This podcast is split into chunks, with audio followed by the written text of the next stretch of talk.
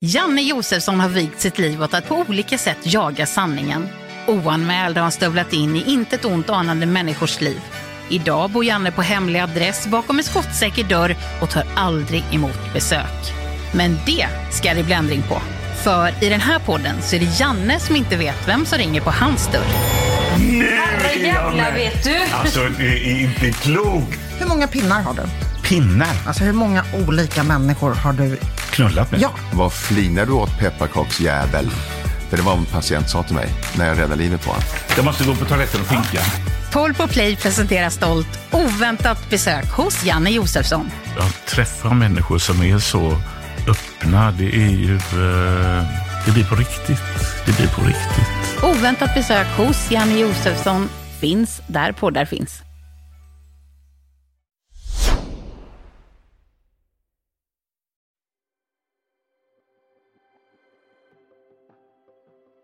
En av de saker som människor ofta uttrycker är att mycket av det som i vardagen känns livsviktigt och som i mångt och mycket kan stressa sönder en, faktiskt blir totalt oviktigt när man blir sjuk.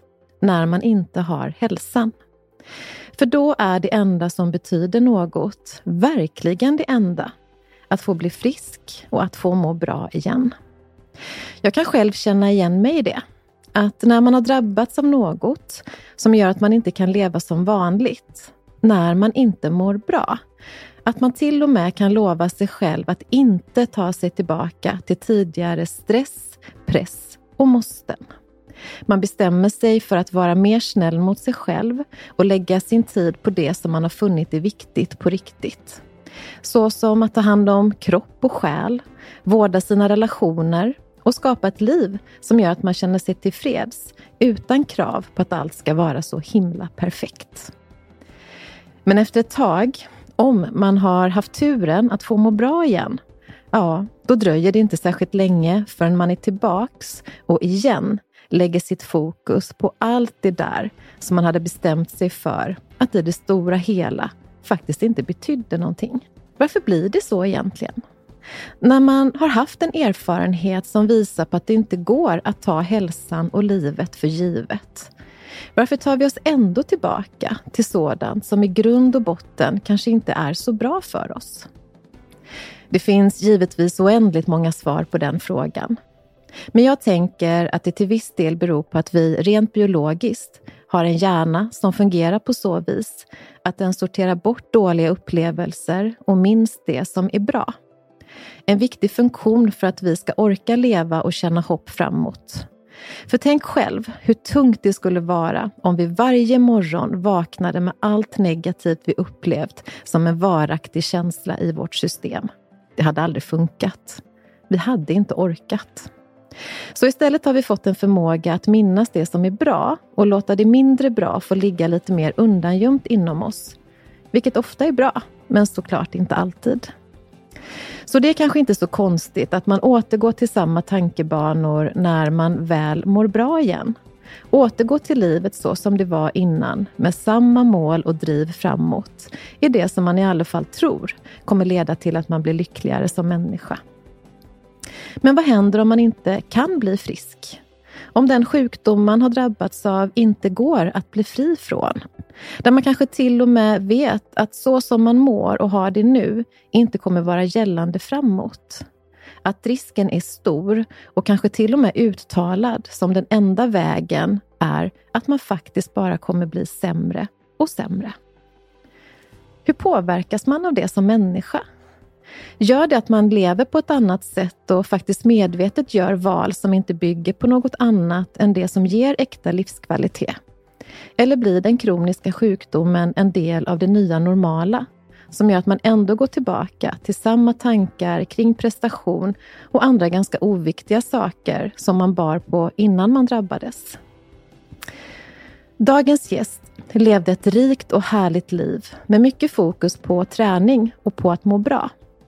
Hennes tid ägnades i princip enbart åt hälsa och välmående eftersom hon både själv i sitt privata jag prioriterade detta men också då det var det som var hennes yrke. Att hjälpa människor till ett hälsosamt liv. Hon var hälsan själv med andra ord. Torsdagen den 20 september 2018 la hon ut en bild i sociala medier stående vid havet, brunbränd och vältränad med texten Torsdag innebär träning för mage, mage och mage. Tre dagar senare gjorde hon ytterligare ett inlägg. Men inte ett inlägg som hennes följare var vana att få ta del av. Nej, nu var det istället en bild från ett sjukhus med texten lunginflammation och blodförgiftning. Nu letar de efter att helt kunna ställa en diagnos då flera organ är kraftigt påverkade.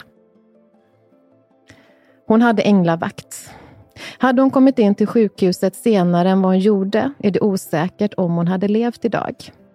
I fem veckor fick hon stanna på sjukhuset, riktigt illa däran. Väl utskriven började sedan hennes resa tillbaka till livet. En resa som innebär att hon aldrig kommer bli helt fri från sin sjukdom utan behöver ta mediciner dagligen. Förmodligen kommer operation krävas framöver och det finns en hel del i hennes liv som påverkas av det här. Men vet man inte om hennes historia är det omöjligt att förstå vad hon bär på. För idag är hon återigen hälsan själv. Kanske den här gången på riktigt, med ett sundare förhållningssätt. Positiv och glad, stark och härlig. Och som dessutom inspirerar enormt många människor med sin person och sin kunskap. Det vi ska prata om idag är hur det är att leva med en sjukdom. Hur det påverkar ens liv och hur man kan göra för att må riktigt bra utifrån de förutsättningar man har, trots att man aldrig kan bli helt frisk igen. Det kommer bli starkt. Det kommer bli berörande. Men det kommer framför allt ge hopp och skänka glädje. Caroline Pettersson. Hej! Varmt välkommen! Ja, men tack snälla! Wow, vilken eh, inledning, Åsa. Berätta, hur känns det att vara här och, och höra de här orden?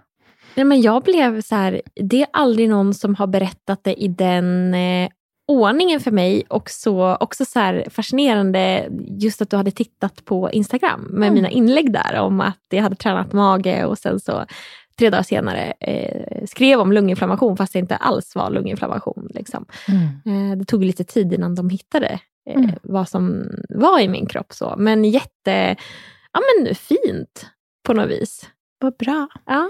Jag tänker vi ska ju prata om det här ämnet som är väldigt svårt. Just mm. det här hur det är att leva med sjukdom. Men kan inte du börja och berätta lite grann om hur ditt liv såg ut? Vad, vad hade du för ingredienser i ditt liv innan du då hamnade i den här situationen som på olika sätt har förändrat ditt liv? Mm. Jag tror att mitt liv var lite så känslan av att jag var odödlig. Mm. Eh, framför allt det här med träning. Jag älskar idag att träna och jag älskade då att träna. Eh, kunde träna två gånger om dagen utan problem och liksom älskade att vara ute och springa och sprang mycket hinderbanor. Och, ja, nej men jag bara levde det och hade precis blivit eh, också tränare för eh, Barrys här i Göteborg. Eh, så det var väldigt mycket träning, men också lite livet i sin helhet. Det var så här, Ja, men ja, då, eh, precis sommaren där innan, så var det ju den här otroligt varma sommaren 2018. Mm. Eh, och det var en sån här sommar då jag verkligen levde. Vi var ute, dels var vi ute på, på kvällarna, ute på stan och sen så eh, var vi liksom tidigt uppe och ute och solade och badade. Och så så det var lite sån idyll i typ fyra, fem månader av bara så extremt härligt liv. Mm. Um, så att det känns som att någonstans här så, då fick det vara slut på det roliga nästan där när det, när det hände. Även om man har varit med om saker innan så kände jag mig nog ganska så skonad och, och ja, tyckte att livet var jättehärligt och såg nästan liksom bara möjligheter mm. eh, framåt. Kommer du ihåg vad du hade för liksom, drömmar och vad du tyckte kändes sådär viktigt för dig där och då? Ja, men, ja, i alla fall där, ja, men, om man tänker sommaren innan. Eh, för det var lite då också som mitt företag tog, eh, tog fart och jag började jobba liksom mer med, med hockeyn och sådär. Så då kände jag ju mer att mitt största mål var ju egentligen att åka till USA och jobba med NHL. Mm. Eh, och så här, yrkesmässigt. Eh, och sen just privatliv var ju också så att ja, men, hade precis träffat eh, min nuvarande sambo också, Kevin då, och det var också liksom spännande idé och sådär. Så att, ja, nej men det var, det var nog så här ganska mycket som snurrade egentligen där innan. Mm. Så det låter som att du var på en väldigt bra plats i livet?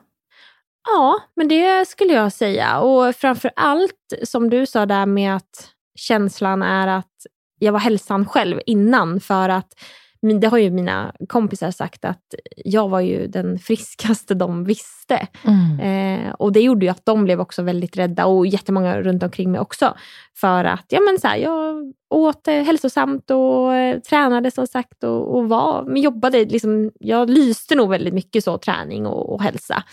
Mm. Eh, och, så det blev liksom en chock, både givetvis för mig men också för många andra tror jag i min närhet som också bär med sig det framåt, att så här, det kan verkligen drabba vem som helst. Mm. När började du känna att det var någonting som inte riktigt stod rätt till i kroppen?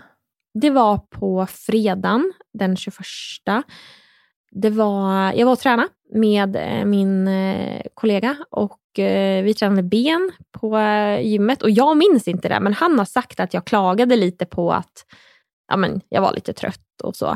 Eh, sen gick jag hem och på tal om att träna två gånger per dag så skulle jag gå ner då och träna på Barry's, för det hade ju precis öppnat och så hade jag lovat en kompis att komma dit. Så då gick jag in då för mitt andra pass för den dagen och eh, för de som inte vet är ju Barry's väldigt högintensiv träning. Och jag sprang där i tjocktröja på löpandet eh, och blev inte varm. Mm. Eh, det, det, var, ja, men jag var frusen riktigt och då vet jag också att eftersom att jag jobbar där själv så kom ju en, han som ledde passet fram och var så här, varför har du hoodie? Liksom, mm. Varför tar du inte av dig den? Eh, och typ att jag mesade lite på träningen. Och jag vet att vi gjorde, en specifik övning jag verkligen minns var att vi gjorde sådana kettlebellsvingar. Och det gjorde så ont i min kropp. Mm. Det gjorde jätteont, verkligen. Eh, så där började jag ju känna det. Och sen vet jag att jag beställde en smoothie i, eh, i den smoothiebaren och den drack jag på kanske så här två sekunder efter. För att jag vet att jag kände mig väldigt, väldigt låg. Att jag hade, ja men du vet, jag var väldigt, väldigt trött. Mm. Kände inte att jag hade energi i kroppen. Minns du dina tankar gick där då? För det låter ju som att du kände ändå mm. ganska så ordentligt att någonting inte riktigt stämmer, men ändå så körde du liksom på. Minns mm. du hur dina tankar gick kring det? Är det liksom lite så du har varit som person, att lägga de där signalerna åt sidan och köra på? Eller vad tänker du om det?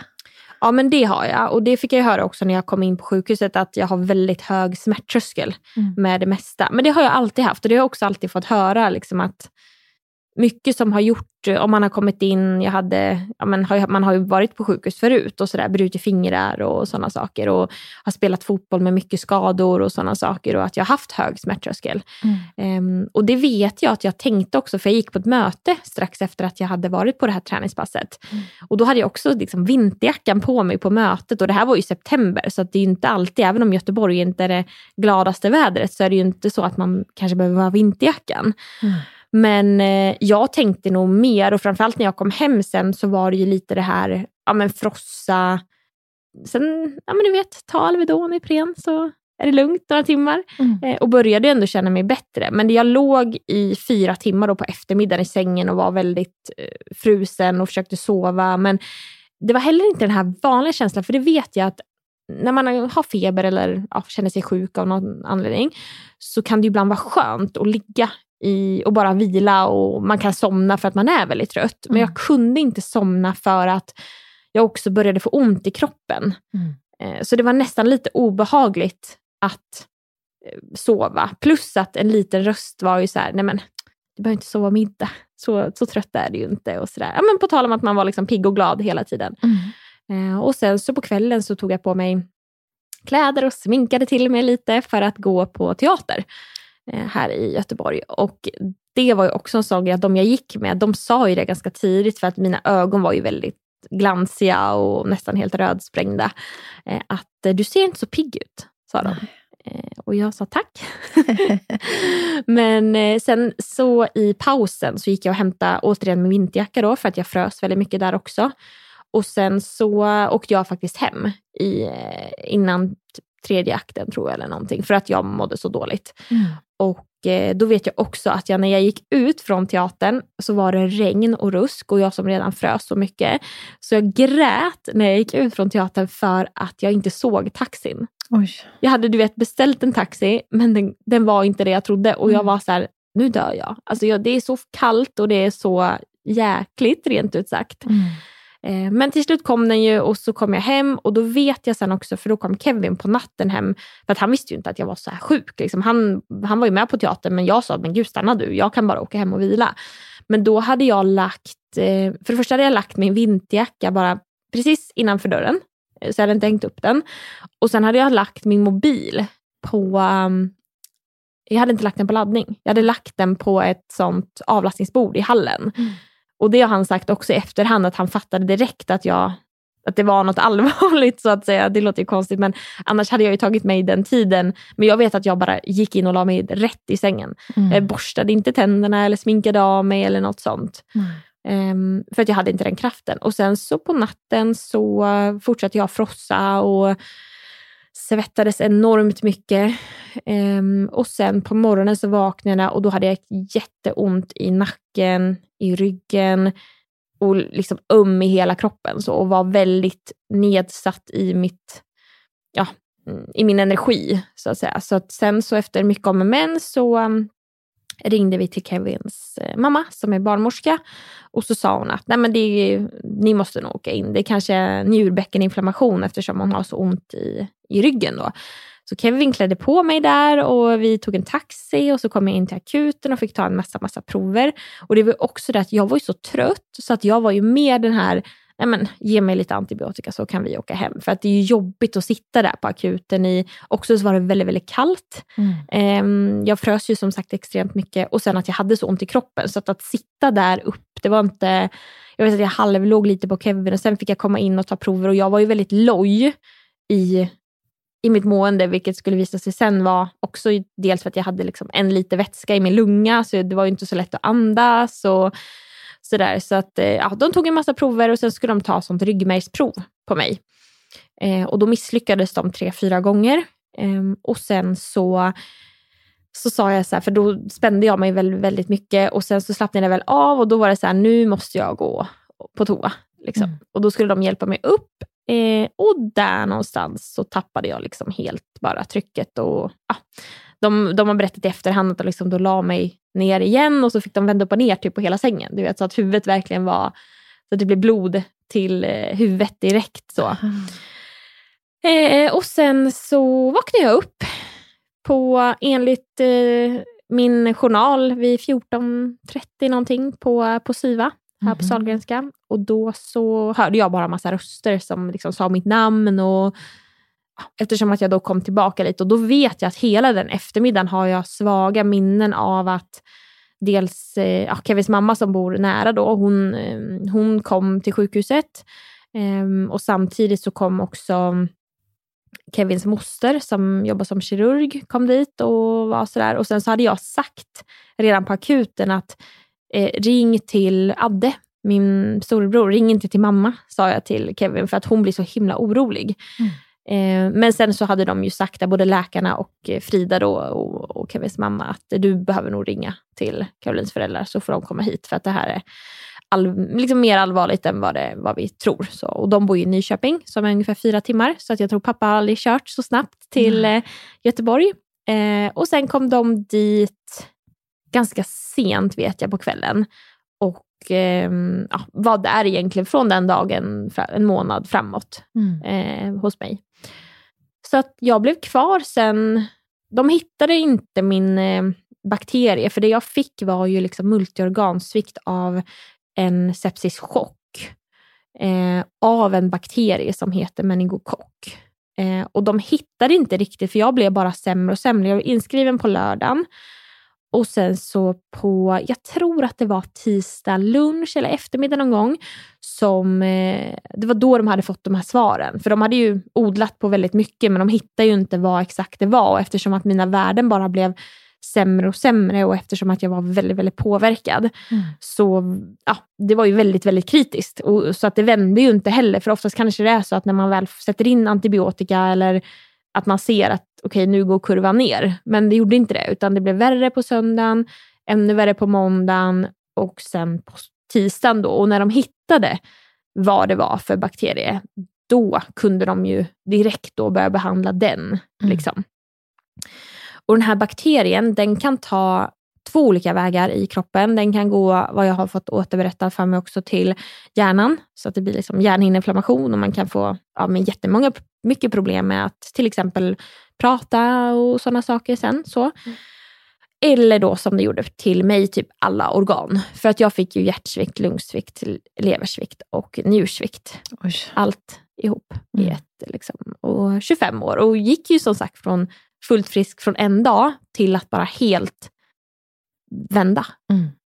Om vi går tillbaka till eh, när du kom in där då på akuten mm. och, och du på något sätt där uttrycker att du kände att du blev liksom sämre och sämre, kraften försvann. Och, och så vad, hur gick dina tankar? Hur var dina känslor? Har du något minne av det? Var du rädd för mm. vad, vad som hade drabbat dig?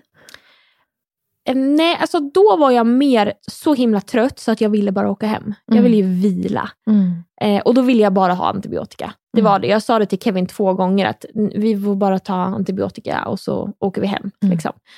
Eh, men sen vet jag att känslan var, eh, för där och då på akuten så blev det också, ja, när jag svimmade av, då ett sånt akutlarm. Alltså att alla läkare på all personal typ på akuten kommer till mitt rum. Mm. Eh, men sen vet jag att jag har ett svagt minne också av att vi åker hiss upp. Eh, och då är Kevin med i hissen och två, tre läkare tror jag. Och då vet jag också att eh, känslan var då mer att gud, var det så här allvarligt? Liksom, för jag hade ju inte tänkt det. Och sen mm. vet jag att när jag vaknade upp på SIVA, då vet jag att jag tänkte direkt så här, men gud Caroline, vad har du gjort? Mm. Vad är det du har gjort? Så när du på något sätt vaknar upp, är det den första känslan? Mm, det var det. För att innan var det mer den här, ja, men lite jag var inne på att jag var så trött så att jag ville mest bara åka hem. Mm. Jag ville inte vara där för att det är inte kul att sitta där. Eh, men sen då när jag eh, vaknade upp och jag vet att jag låg ju på, på SIVA liksom, och i nio dagar och under de här dagarna så fick jag, jag har ju fått berättat för mig, det har de ju sagt efteråt, men jag fattade inte vad som hade hänt med mig.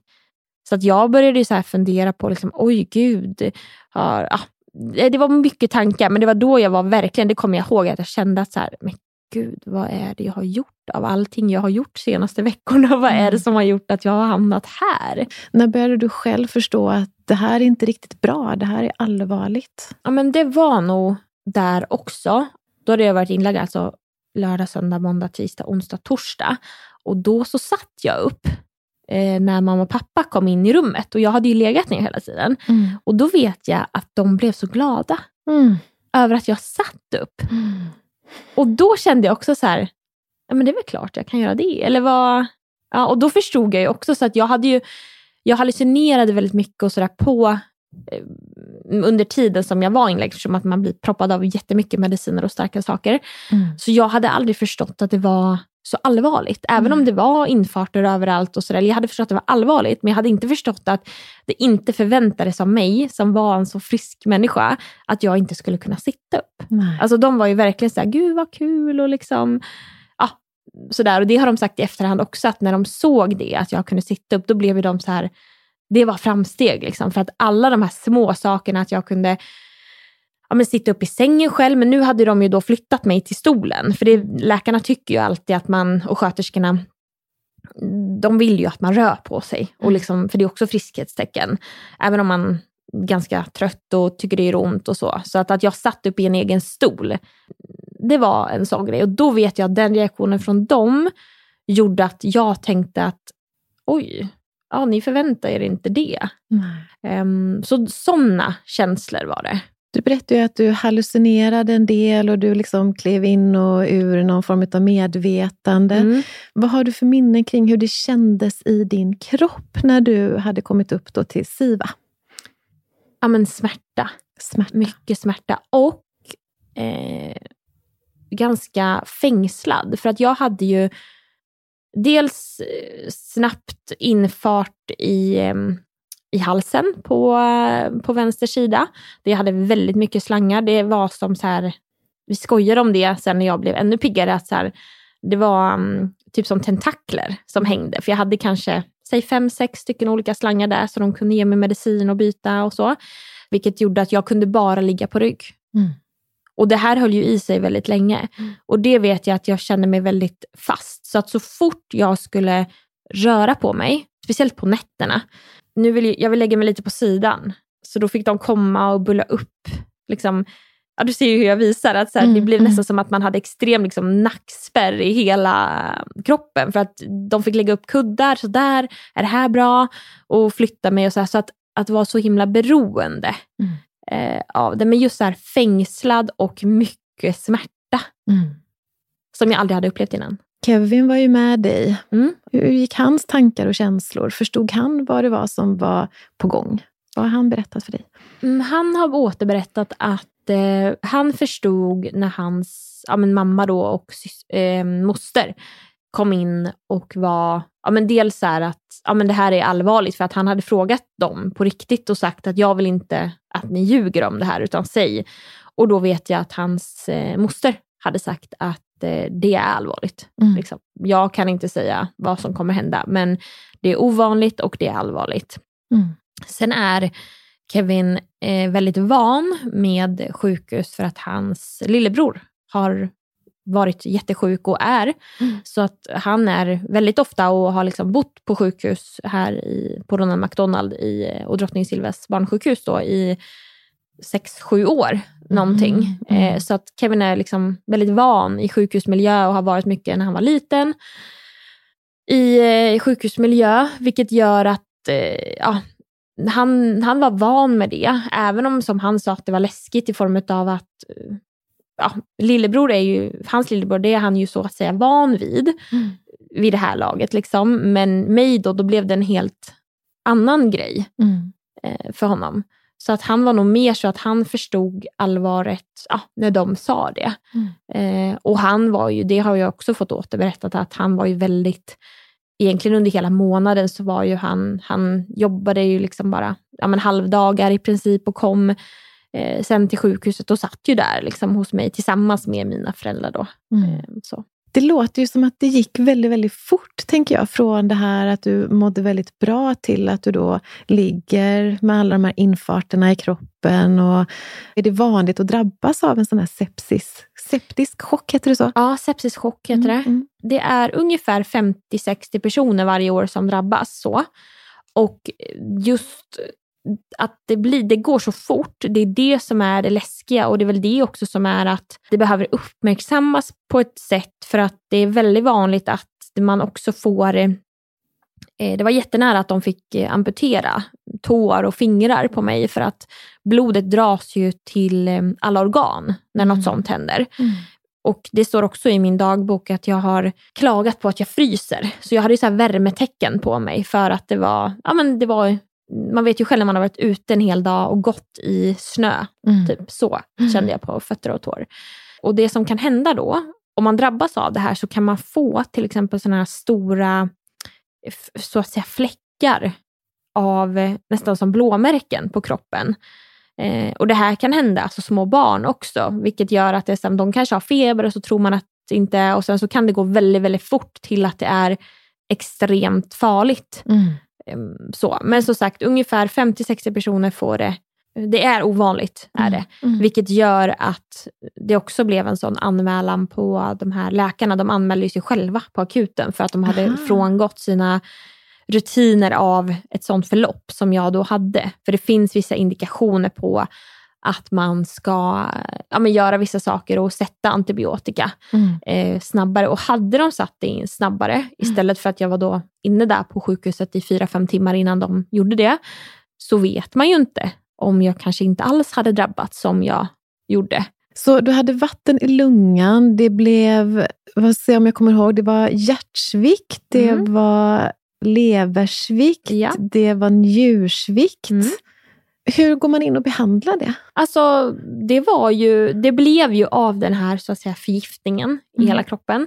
Eh, njursvikten behandlar man genom att man eh, eh, jag hade dialys hela tiden på, på SIVA som skötte det jobbet och sen när jag blev flyttad så körde jag fem timmar om dagen lungorna vet jag också att som sämst så fungerade de ungefär 30 procent. De var liksom nere på det. Um, och där så jobbade vi jättemycket med, um, jag fick andas genom sån mask för att mm. öva.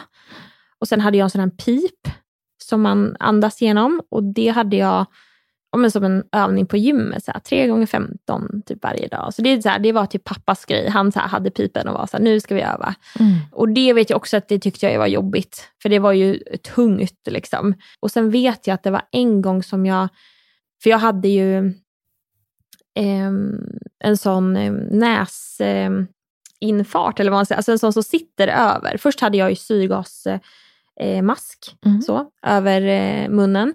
Och sen så när jag blev lite bättre så fick jag ha en sån bara så, så här, grimma, näsgrimma kan, kallar man det ju. Eh, och sen så ville de helst så att jag skulle ha mask några gånger för att någon timme per dag sen vet jag att man skulle ha det också. Men då var det någon gång som de eh, glömde stänga av typ fukten. Och då fick jag ju liksom panik för att det blev ja, men det blev så fuktigt och så skulle jag in, andas in så varm luft. Mm. Och efter det, så dels idag har jag ju jättesvårt när det blir, alltså sitter vi i bilen och det blir du vet, lite för varmt, mm. då får jag panik. Mm. För då kommer det liksom, och jag tycker inte om att basta. Eh, jag tycker inte om när det blir, jag är väldigt känslig för när saker blir för varmt. Mm. Eh, så, och framför allt när det slår om fort. Mm. Men också det här med eh, eh, just alltså syrgasen i sig, det gjorde ju också att eh, jag sen då efter det här när jag hade haft när de hade satt på den, det var då jag började hallucinera om och drömma liksom om att de la tunga, blöta, illaluktande handdukar på mig över ansiktet. Så att jag kunde vakna och känna, jag kände ju den här lukten. Mm. Liksom.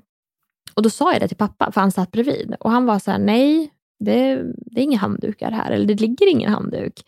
Och det drömde jag hela tiden mm. på, på Siva mm. när jag var där. Så det var ju någonting sånt där också som, som var. Liksom. Hur länge låg du just på Siva? För där är man när det är som allra mest akut, eller hur? Mm, hur länge det. var du inlagd på, på den avdelningen? Eh, det var jag nio dagar, så att jag blev flyttad där på måndagen veckan efter. Så jag mm. låg i lördag till lördag och så söndag och måndag. Eh, och då blev jag flyttad till Östra sjukhuset. Hur upplevde du att du mådde då när den förflyttningen gjordes? Var det, kände du att det var stor skillnad? Ja, men det var det. Eh, och när vi skulle flytta mig så var det ju verkligen, då åker man ju så ambulans, man åker ambulans till. Mm. Liksom.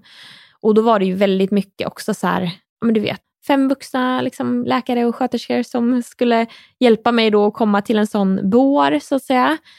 Och sen skulle jag in då i eh, ambulansen och då vet jag, då var jag liksom, om man tänker kognitivt, ganska pigg. Och det var ju verkligen ett liksom, friskhetstecken att jag kunde få bli flyttad. Det visste mm. jag ju. Men eh, nej, så då var jag piggare. Absolut. Kunde du, för du berättade att initialt så var du verkligen så sängliggande mm. och sedan så blev alla så här otroligt glada när du kunde sitta upp. Mm. Hur var det med att kunna röra dig, gå? Hur, hur var det med de delarna under den här tiden?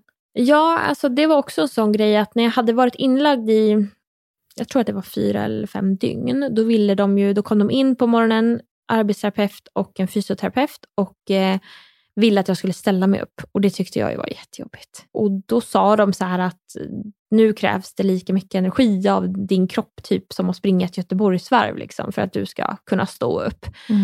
Och sen när jag blev eh, lite piggare och blev flyttad där sen, och så här, då fick jag ju öva med gåstol, alltså mm. på att gå. Mm. För att man blir ju så snabbt väldigt svag. Mm. Alltså då hade jag ju ändå sprungit på löpband så här, två mm. veckor innan. Här någonstans när du skulle så få hjälp och resa dig upp för att stå, du började gå med den här liksom gåvagnen igen. Fanns det rädslor för hur det skulle bli framåt eller hur, hur liksom livet var? Hur, har du några så tankar? Kommer du ihåg någonting kring den tiden? Ja, men det gör jag och det fanns det absolut eftersom att jag Ja, men som jag sa, jag var ju verkligen en träningstjej och då behöva dels börja gå och öva på det och att det skulle vara en grej. Jag var ju mer sen när de kom in, eh, arbetsterapeuten, varje dag och frågade lite och ville att jag skulle göra vissa grejer, då, då var jag ju nästan så här, ja men jag kan det, jag behöver inte visa. Mm, För att jag tyckte ju att jag kunde det. Eh, Men det var ju liksom tvång, tvunget att jag eh, var tvungen att ställa mig upp. Och, så där. och vissa dagar klarade jag inte det. Jag var ju för trött. Ehm, så. Men det var absolut en liten sån kris i det. Och sen vet jag också att även om jag, jag frågade väldigt många gånger, även på SIVA, om jag fick åka hem. Eh, och då nästan skrattade ju typ min läkare åt mig och bara, nej Caroline, du ska inte åka hem idag. Liksom. Eh, men sen också när vi började prata om just dialysen, då var det ju också det här med att ja, men, du kommer förmodligen att, de trodde det, för det här var ju i september, oktober, att jag i alla fall fram till jul skulle behöva komma in på dialys tre gånger i veckan. Ehm, och även fast jag var utskriven då och, och ligga där. Eh, för så är det ju att vissa personer har idag, att de åker in och gör fem timmar dialys. Även om jag aldrig riktigt trodde att, för jag var så här, nej men det där, jag ville nog inte tro det, så jag tänkte inte att det skulle bli så. Men eh, då vet jag att så här, jaha, det var, tänk så livet kan bli. Alltså det var så där. Sen tror jag aldrig att jag landade riktigt i att det kunde bli så.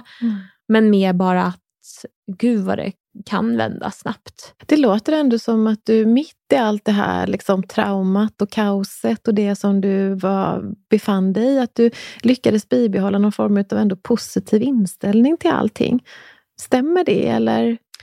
Ja, för det har de också skrivit i min den här dagboken. Att så här, trots mycket smärta så ler du och skojar med oss här. Och, och, så där. och jag tror det. Och jag vet inte om det är min egna så överlevnadsgrej. Att jag aldrig ville riktigt se mig så sjuk som jag riktigt var. Sen är ju jag en ganska glad människa i övrigt, vet jag. Och sen vet jag också att ehm, jag tyckte att det var jättejobbigt att se att mamma och pappa och ja, men eh, Kevin och em, min bror till exempel som kom och tittade, tittade på mig, men hälsade på mig två veckor efter att jag eh, ja, två veckor efter att jag blivit inlagd då kom han och hälsade på. För i början också är det väldigt det här med smittorisk. visste man ju inte. och sådär. Men eh, då vet jag att jag tyckte, jag var ju så ja, men, kognitivt med att jag tyckte att det var så jobbigt att se dem tycka att det var så jobbigt för min skull. Att det blev nästan som en... Så, så att jag vet också många gånger att jag tänkte så här att ja, men att jag ska inte, vi, inte så att jag dolde om det gjorde ont, för det gjorde jag inte. Men jag vet att den känslan var med mig, att jag tyckte det, jag tyckte det var jobbigt att de tyckte det var så jobbigt. En grej som blev jätteallvarligt, det var ju att jag blödde så mycket. Det blödde liksom, jag blödde näsblod, dels för den här näsgrimman, för att den gör ju att man blir så torr. Och sen så hade de satt min infart i ljumsken lite snett från start, så den läckte hela tiden. Så äh, ja, det, det, såg nästan, alltså det blev så mycket blod oftast i sängen. Och det vet jag också att mamma var väldigt sådär, tyckte var jobbigt och hon var såhär, ni måste byta i hennes säng. Och medan jag var sådär, jag orkar inte resa mig så det spelar ingen roll. Mycket så. Ehm, och det var ju en jättejobbig grej, att jag blödde så mycket. Och det blev också en grej som blev väldigt, väldigt kaos. För att till slut så, de brände mina kärl i näsan. Eh, och det behövde de göra tre gånger för att de misslyckades. Och för de som har gjort det, de vet att det är en ganska obehaglig upplevelse. Speciellt också om man kanske ligger i en sjukhussäng, är liksom ikopplad i olika infarter och de körde dit mig då till den avdelningen i sängen och får komma dit och ja, helt nästan bli så att säga, överkörd av den läkaren som det också blev en anmälan på sen för att han behandlade mig väldigt utan empati så att säga. Um, så sådana saker hände ju på vägen också som ställde till det så mycket. Men vad tror du själv är orsaken till att du mitt i det här ändå lyckades att hålla liksom hoppet uppe och modet där och att du ändå tog ansvar för att nära och kära skulle ha det Mm. bra. Och vad, vad tror du själv är orsaken till att du ja, lyckades med det? Jag tror det är för att jag ville så gärna bli frisk. Mm. Jag ville så gärna åka hem och det ville jag. Och det minns jag också att min läkare sa, framförallt hon som var ansvarig på Östra sjukhuset när jag var inlagd där, att det är jättebra Carolina, det är ett friskhetstecken att vilja åka hem och sådär. Och det ville jag ju från start. Ehm, så jag tror det var liksom den drivkraften i att jag ville alltid åka hem. Ehm, det var väl ungefär, skulle jag säga, när jag blev flyttad också och blev ganska pigg, så var det typ två, två, tre dagar som jag var riktigt låg. Eh, och mamma har också skrivit dagbok under den här tiden för att ja, komma ihåg själv och sådär. Och då vet jag att det är en speciell fredag då som var så här, nej men idag var du väldigt trött och eller mycket ledsen och sådär. Och det var, ju, det var så tunga dagar. Men utöver det så ville jag ju alltid åka hem. Mm. Liksom jag, så det var nästan lite som att jag ville inte inse att jag skulle vara, jag var inte sjuk. Lite så, utan det var liksom att jag var redan nästan hemma Mm. eh, i det. Och jag ville så gärna liksom bli frisk. och ja, jag, jag gillade ju verkligen inte sista veckorna just när jag blev lite piggare. Eh, det var också en gång vet jag när mina föräldrar kom och hälsade på en lördag. Eh, när jag blev lite piggare så var det ju också lite så att de kunde, de behövde inte hänga på låset utan de kom kanske, om de annars alltid kom 13 så kunde de komma 13.30 Mm. en dag. Eh, och då vet jag också att en dag så låg jag på mage och det hade jag inte heller kunnat gjort innan. Och det var också sån här en grej att de bara wow, kan du ligga? För då hade jag inte, då hade jag tagit bort min infart i ljumsken. Mm. Eh, och så, här, så små grejer. Men jag tror det, det är liksom att jag aldrig ville riktigt... Jag ville ju hela, hela tiden bli frisk. Mm. Visste du ungefär hur länge du skulle behöva vara inlagd eller hur, hur samtalade man med dig kring, kring de bitarna? Nej, och det var också en sån grej med ovissheten att jag frågade varje morgon på ronden Mm. eh, om jag fick åka hem. Eh, och det var ju nej, ganska mycket. Jag tjatade mig ju till att få åka på permission en fredag. Mm. Eh, och då fick jag komma in igen 7.00 på söndagen. Så då fick jag ändå åka från sjukhuset vid fem på fredagen. Och sen åkte vi in på söndagen. Och då vet jag också att när vi kom in och lämnade proverna så var ju de Ja, men de var ju sämre än vad de hade tänkt och då vet jag också att jag blev så besviken. Att så här, nej men, ah, liksom. Nej, jag var ju hemma. Jag var ju liksom halvt, jag var ju med en fot på väg ut härifrån. Eh, så det var också mycket bakslag eh, med sådana grejer. Och sen, ja men, mycket sådär att man sakta men säkert skulle jag ju börja ta bort också. Jag vet att det var en lyckodag verkligen när de tog bort min infart i halsen. Mm. För det var nästan det sista de gjorde. Mm. Så det vet jag var en sån jätteframsteg. Och det vet jag också, det pratar vi jättemycket om, jag och mamma, pappa och Kevin, att, så att de små framstegen, det är jättebra även om jag inte fick åka hem. Mm. Trodde du där och då att du skulle bli helt återställd, att alla organen skulle återhämta sig och att du skulle liksom komma tillbaka till exakt den du var innan det här hände? Nej, det kan jag inte säga att jag trodde. För att det var, om man ska liksom sammanfatta hela min sjukhusvistelse med ett ord utifrån mig, så var det ju ovisshet. Mm. För allting, precis som du sa med det här med att åka hem, det var liksom, de kommunicerade aldrig att ja, du får åka hem på fredag, utan de kom och sa ja, du kan åka hem idag om en timme. Mhm. Det var liksom den korta, det var inte det här att vi kunde planera. Mm. Och det är också en sån grej att man förlorar kontrollen lite över ja, men hela sitt liv. Det hade jag gjort innan i att jag var så sjuk. Men att det blev, eh, ja men där tar man verkligen dag för dag. Det kan man säga, dag för dag, timme för timme. Mm. För det var alltid så också att i, när det började närma sig slutet av min tid där, så var det så att vi tog prover på morgonen och då var det antingen så visade proverna att jag skulle få dropp, eller så visade proverna att jag skulle få åka på dialys. Så det var också sådär lite, ja, du vet, fram, fram och tillbaka. Så det var alltid det här att prover klockan sju på morgonen och det satte liksom punkt för hela dagen vad jag skulle göra. Mm. Men organ, organen började återhämta sig successivt, eller hur, hur går det till då när man på något sätt börjar ändå göra resan tillbaka ifrån alla de här olika då, svikterna som Mm. organen har drabbats av? De började återställa sig och eh, det sista, eh, levervärdena är lite påverkade än idag. Eh, njurarna funkar ju, njurarna var ju det som inte som var värst. Det var ju därför jag behövde gå på dialys så mycket och sådär. Jag kissade ju inte. Mina njurar producerade inget urin på tre veckor. Oj. Utan det var liksom stopp i Mm. dem.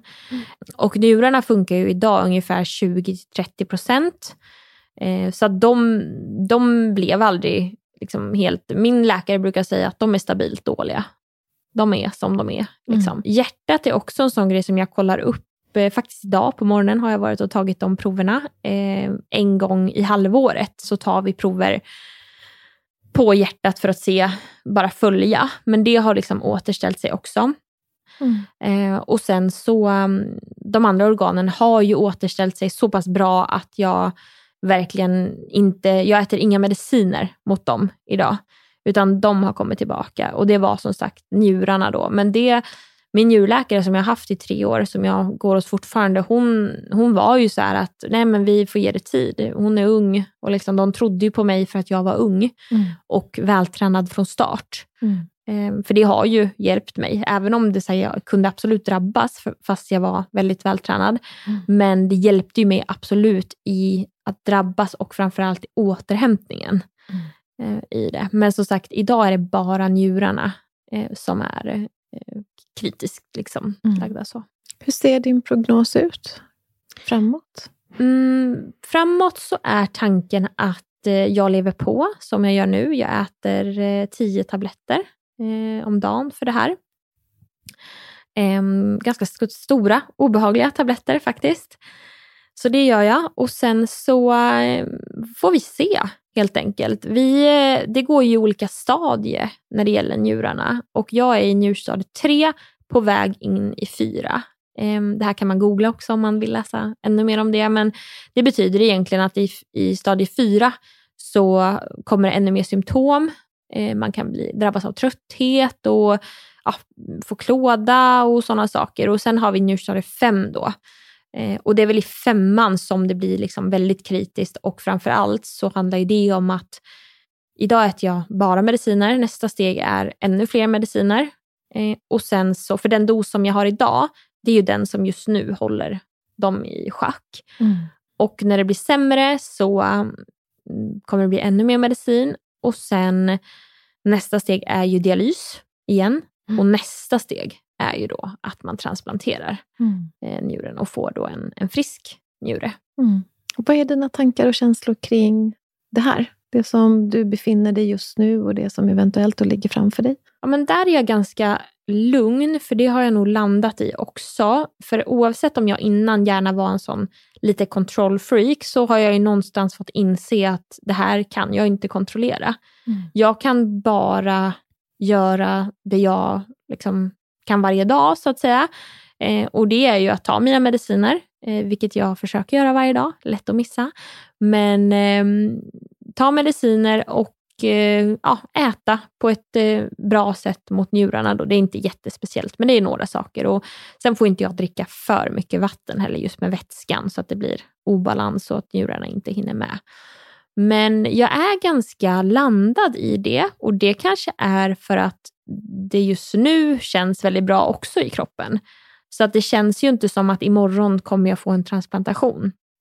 Eh, utan det är ju någonting, för det pratade man ju också om precis innan jag blev sjukskriven, att, eller eh, utskriven så att säga, att det skulle hända ganska tätt inpå, för man såg att det bara blev, det blev inte bättre. Mm. Eh, men sen så har de som sagt stannat upp lite grann eh, och hoppet lever ju med det, eh, mm. så att säga. Och alltså, i en liksom, bra värld, det har ju dock min läkare sagt att det kommer nog inte hända, att jag kan leva hela mitt liv med de njurarna jag har idag. Men det hade kanske någon procents chans att det skulle kunna vara så. Men jag tror inte det, utan det är ju som sagt längre fram. Mm. Eh, men det, ja, jag har, min bror har sagt att han kan ge mig sin njure om det är så att det kan matchas så. Mm. Ja, det är fint. Så, men vi får se. Det är ju, just nu behövs det inte och eh, då är jag nog inte där i tankarna än. Nej.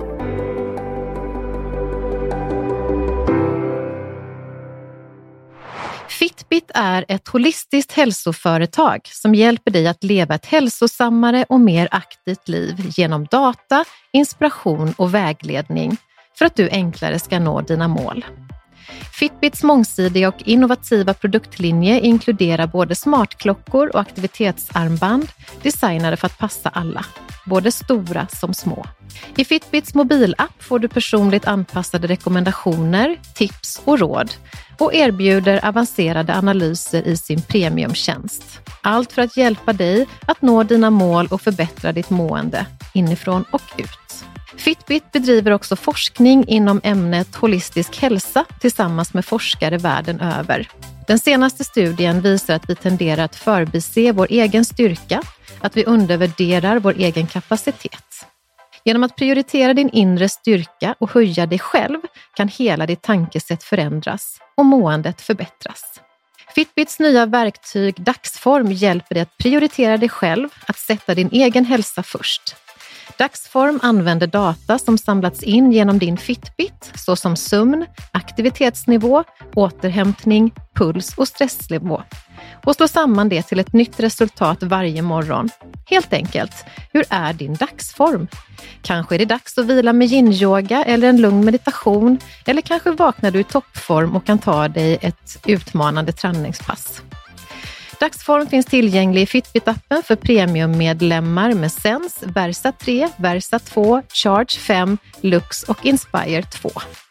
Fitbit skapar produkter och upplevelser som ger motivation för vardaglig hälsa och träning som finns att köpa hos cirka 39 000 återförsäljare i fler än 100 länder. För mer inspiration och vägledning om träning, näring, hälsa och välbefinnande, kika in på Fitbits sociala medier.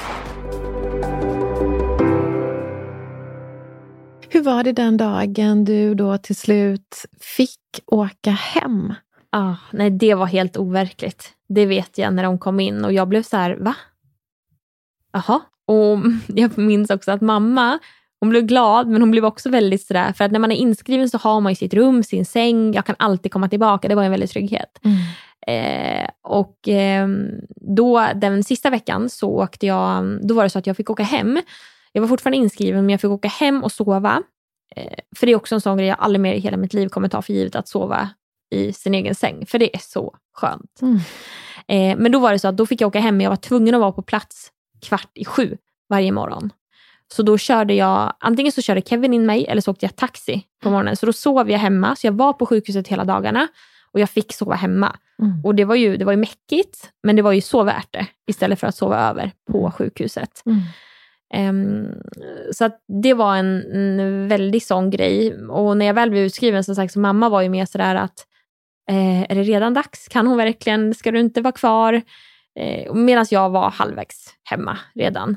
Eh, men det var väldigt overkligt. Sen var det ju mycket tid efter. Även om jag blev utskriven så var det ju många gånger jag behövde komma in. Jag åkte ju nästan in varje dag i kanske två veckor. Sen var det varannan dag.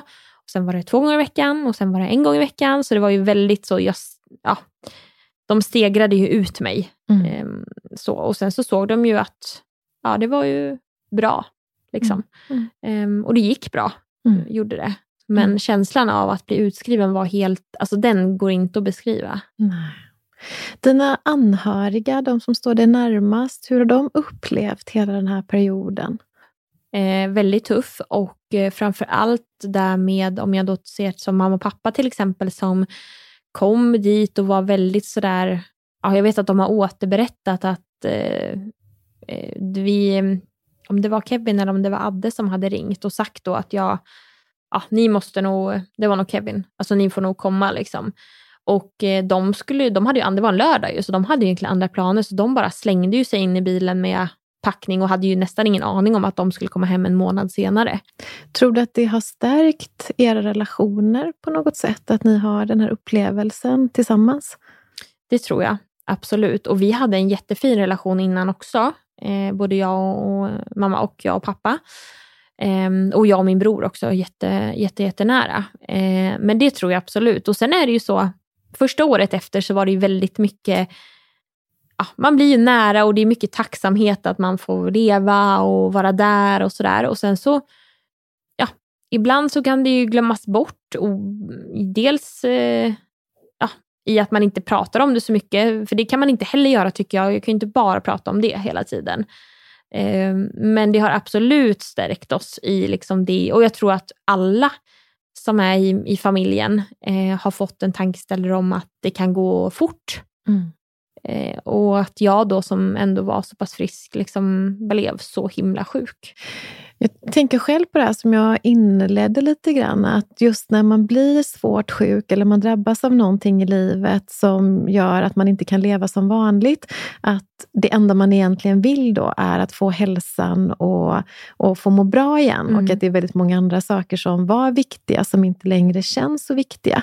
Hur gick dina tankar kring det? Just det här att, gjorde du några förändringar eller ändrade dina tankar på något sätt kring vad som innan var väldigt viktigt till att sen under tiden efteråt då kändes på ett annat sätt? Ja, men det har jag gjort. Och sen så, jag har en helt annan respekt för livet idag. Eh, och sen, framför allt mycket i början, men än idag så försöker jag ju alltid sätta saker i perspektiv till att men hur viktigt är det egentligen?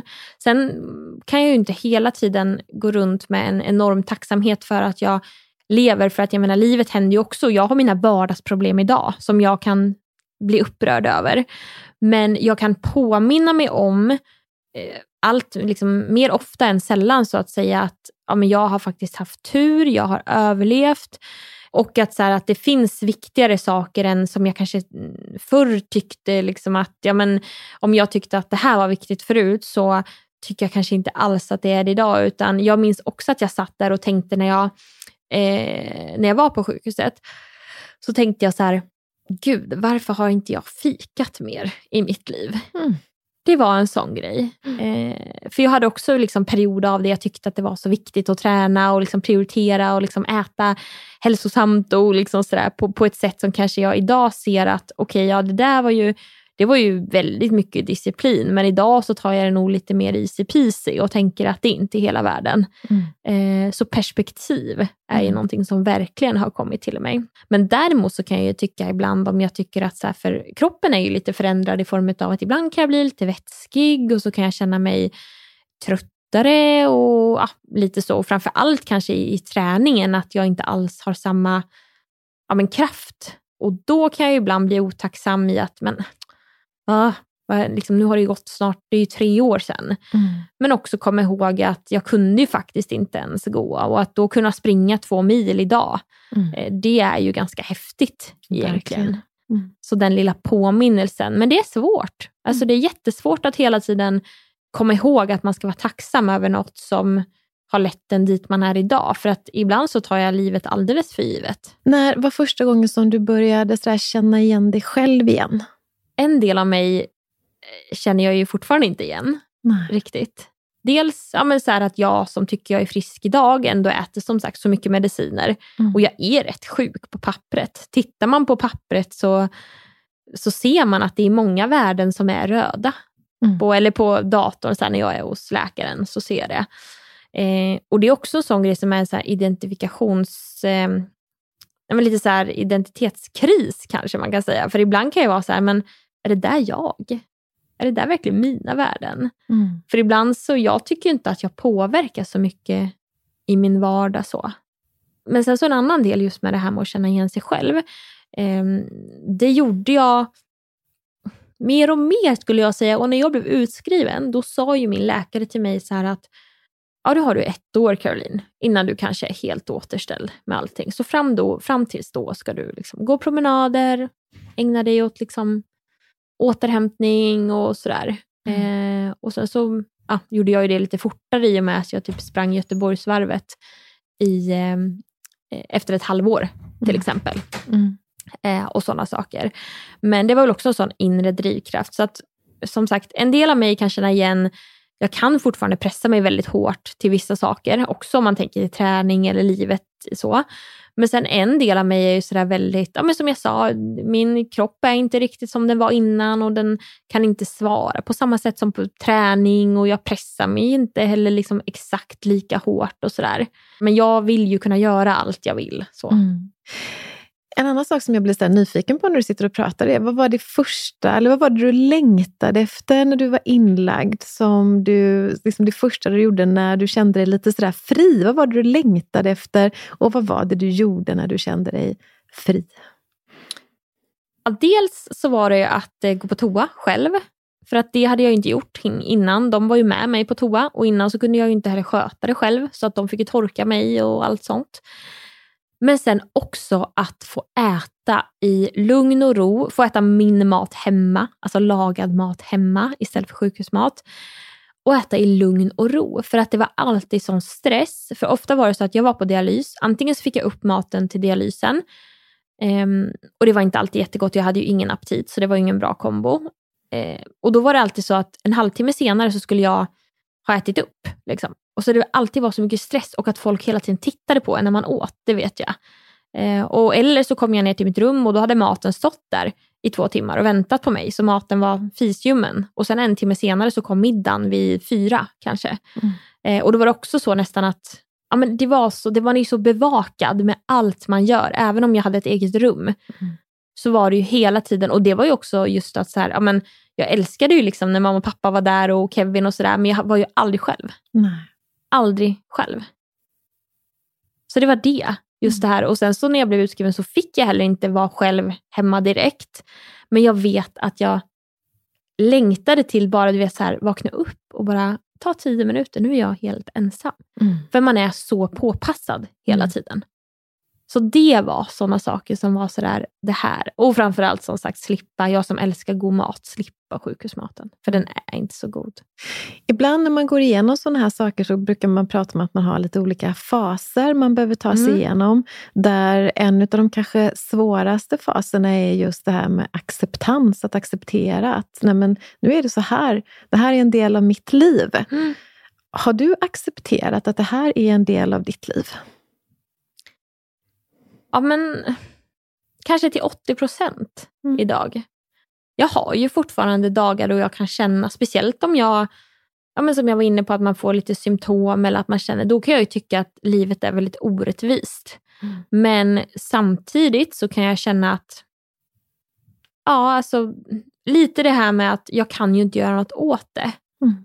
i det. Men jag tror det tog ändå ganska lång tid att acceptera att det hade hänt och hur det hade påverkat mig och framför allt Ja men lite att, som, som idag, så här, att när jag pratar om det så säger nästan alla så här, men gud, jag kan inte se på dig att du är sjuk.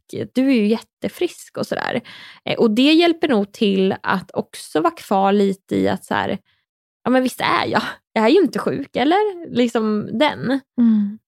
Men jag tror ändå någonstans att jag, för i början var jag mer så besviken och liksom, eftersom att saker gick trögt. Mm. Sen mer och mer, som idag när det är tre år senare, då, jag minns ju inte mitt liv innan. Hur trött jag var då eller hur jag mådde. Och så, så jag kan ju egentligen bara jämföra med, med nu. Mm. Och då mår jag ju ändå helt okej. Okay, liksom. Jag hör att du berättar att du då och då har gått in under hela den här perioden och varit ändå besviken och frustrerad och, och ledsen. Så. Um, upplever du att du har tillåtit dig att få sörja, att vara i den delen av någon form av process? Att få vara ledsen och vara arg och tycka att det är orättvist och allt det där? Mm. Ja, men det, och det hade jag framförallt första halvåret efter att jag blev utskriven. För då hade jag också att jag ja, men var ledsen vissa dagar och sådär. Ja, att det var orättvist och sådär. Och det var ju det. Det tycker mm. jag ju än idag. Mm. Um, men då hade jag det och då var jag liksom, det var en sån dag helt mm. enkelt. Um, så det tycker jag att jag liksom släppte fram på det sättet. Sen har jag säkert också som jag sa i, i, precis i början när jag blev utskriven, då ville jag ju inte sörja mer för då var jag ju klar med mm. att sörja. Mm. Och jag var klar med att vara sjuk.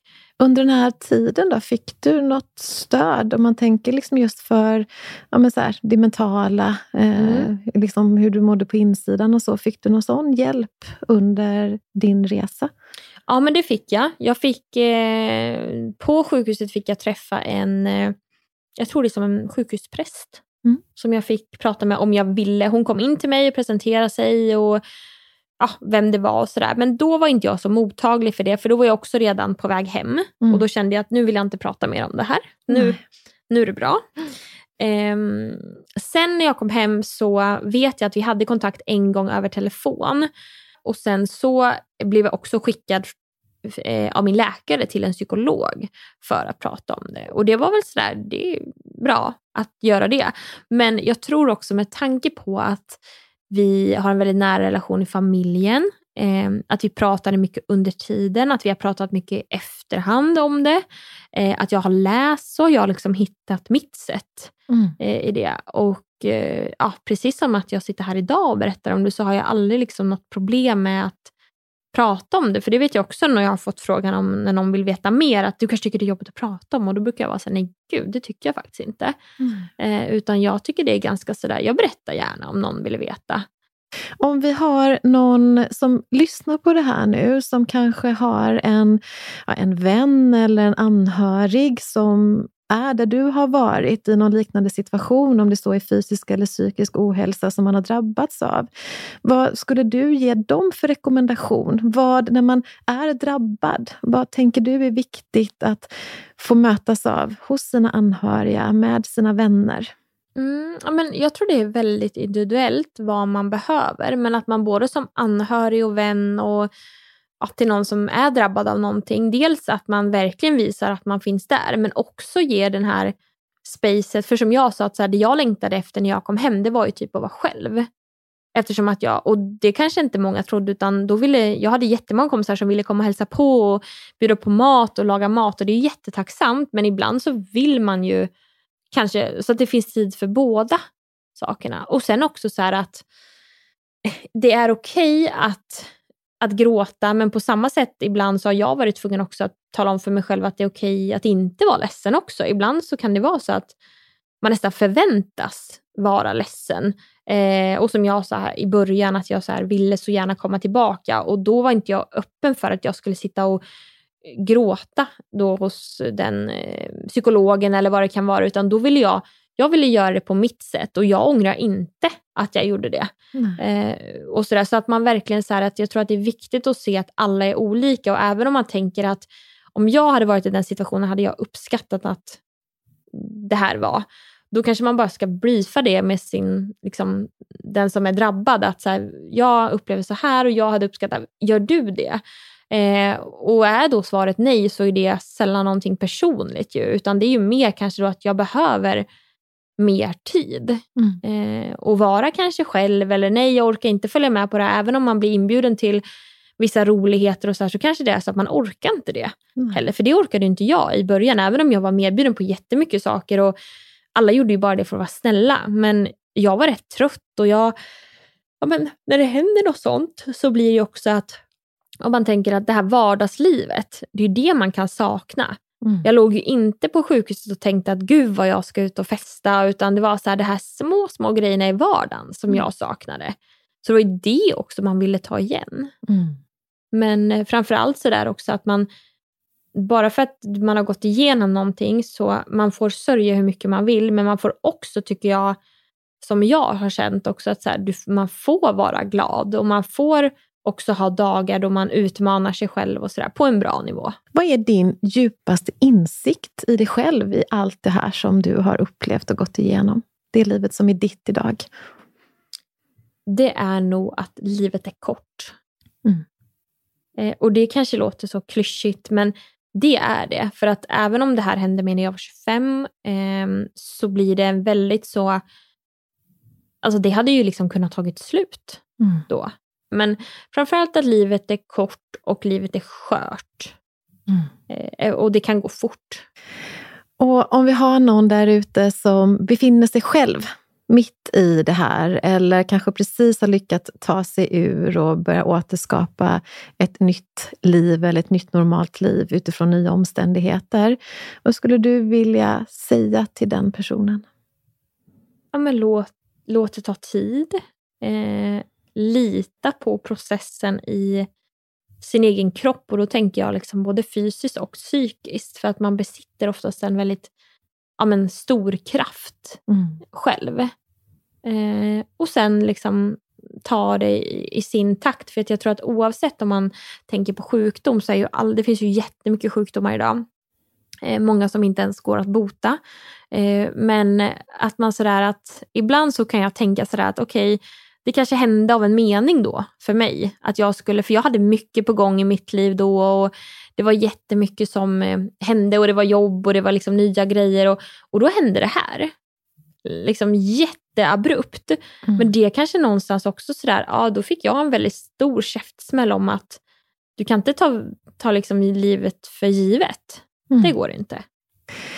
Jag tänker avslutningsvis nu, Mm. är det någon fråga du hade önskat att jag hade ställt eller är det någonting som du längtar efter att få berätta eller dela med dig av som inte vi har pratat om?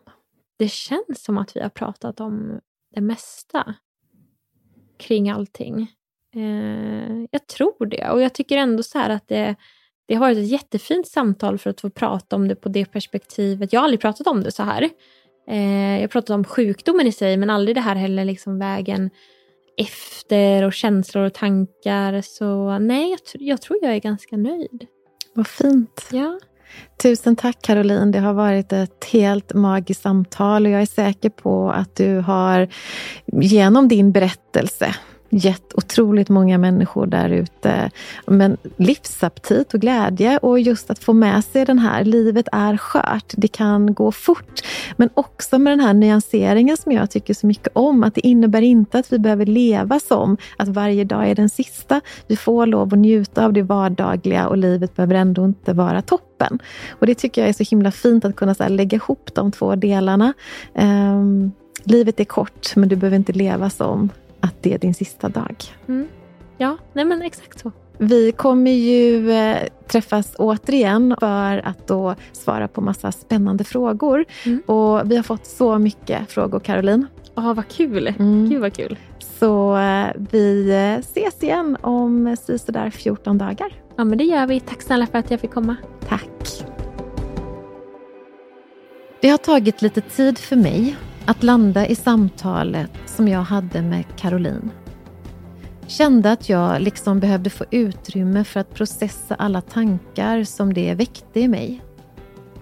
Jag tror att en av de sakerna som berörde mig så mycket var påminnelsen om hur skört livet är.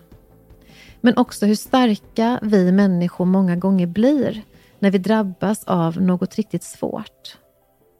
Det är som om vi har en inre kraft att ta till när vi är som svagast och när orken egentligen inte är där. För det som hela tiden kommer tillbaka i Carolines berättelse är hennes inställning till det hon drabbades av. Hon är så positiv, på ett väldigt äkta sätt. Trots att hennes liv förändrades så radikalt från en dag till en annan, gick från att vara frisk som en nötkärna till att drabbas av en sjukdom som varje dag på olika sätt påverkar hennes liv och alltid kommer göra det. Och det här är något som jag känner igen, även i mötet med andra människor som har gått igenom eller går igenom riktigt svåra saker. Man ser hur hoppet liksom skiner igenom och att fokuset ligger på det som är möjligt istället för det som inte går. Det finns en livsaptit mitt i det tuffa. Och det är fascinerande. Också med tanke på hur många som egentligen har riktigt bra och ganska enkla liv, men som istället väljer att lägga sitt fokus på det precis motsatta. Som fokuserar på allt som inte känns bra. Allt negativt. För nog är väl det ändå ett val, hur vi väljer att se på livet. Om vi kikar ut genom en positiv eller en negativ lins och att det påverkar vår känsla av att vara människa i det liv vi lever.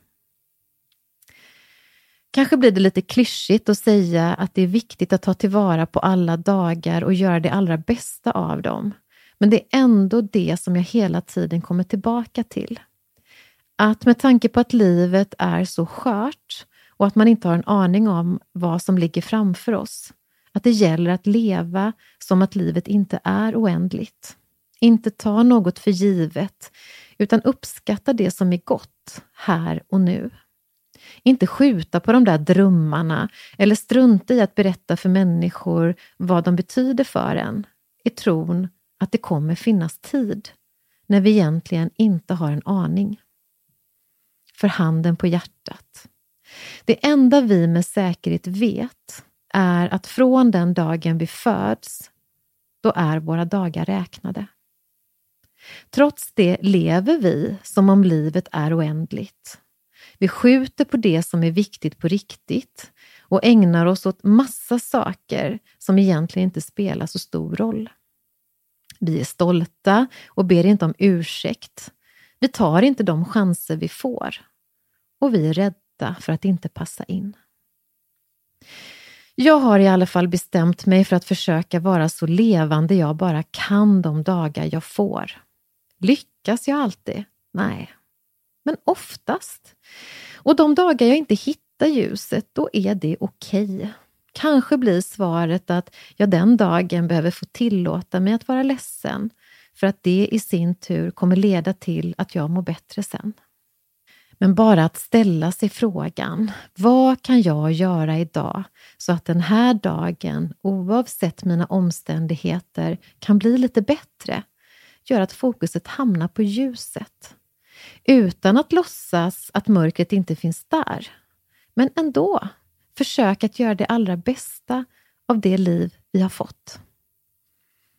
Det finns en annan ganska kraftfull fråga att ställa sig själv, nämligen om mitt liv hade tagit slut idag, hade jag varit nöjd? Har jag tagit tillvara på mitt liv eller finns det saker jag hade önskat att det fanns mer tid till?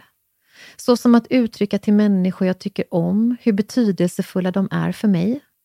Eller att ägna min tid åt sådant som jag verkligen tycker om och som ger mening. Har jag levt mitt liv levande, följt mina drömmar och ägnat mig åt sådant som är viktigt på riktigt? Om svaret på den frågan är ja, good for you. Fortsätt då att leva vidare så som du gör. Men om svaret blir nej, ja, då kanske du ska unna dig att bli nyfiken på vad du behöver förändra för att skapa ett liv som får dig att känna dig levande och tillfreds. Och du, börja i så fall idag. Börja nu! Skjut inte upp det som är viktigt. Börja nu. Och om det känns läskigt att syna ditt liv och påbörja en förändring, minns då det som Caroline så fint förmedlade i sin berättelse, nämligen styrkan, hur den finns där, även i dig. För mig är det glasklart att inte ta något i livet för givet och inte bära sorg över att det inte blir som man har tänkt sig. För det blir sällan det. I alla fall inte för mig. Utan istället försöka njuta av det som går att njuta av här och nu. Och varje gång som något inte blir som man önskar, istället för att då ge upp, ställa sig själv frågan. Hmm, nu blev det inte som jag hade tänkt mig. Spännande! Hur gör jag nu? Glasklart? Eller?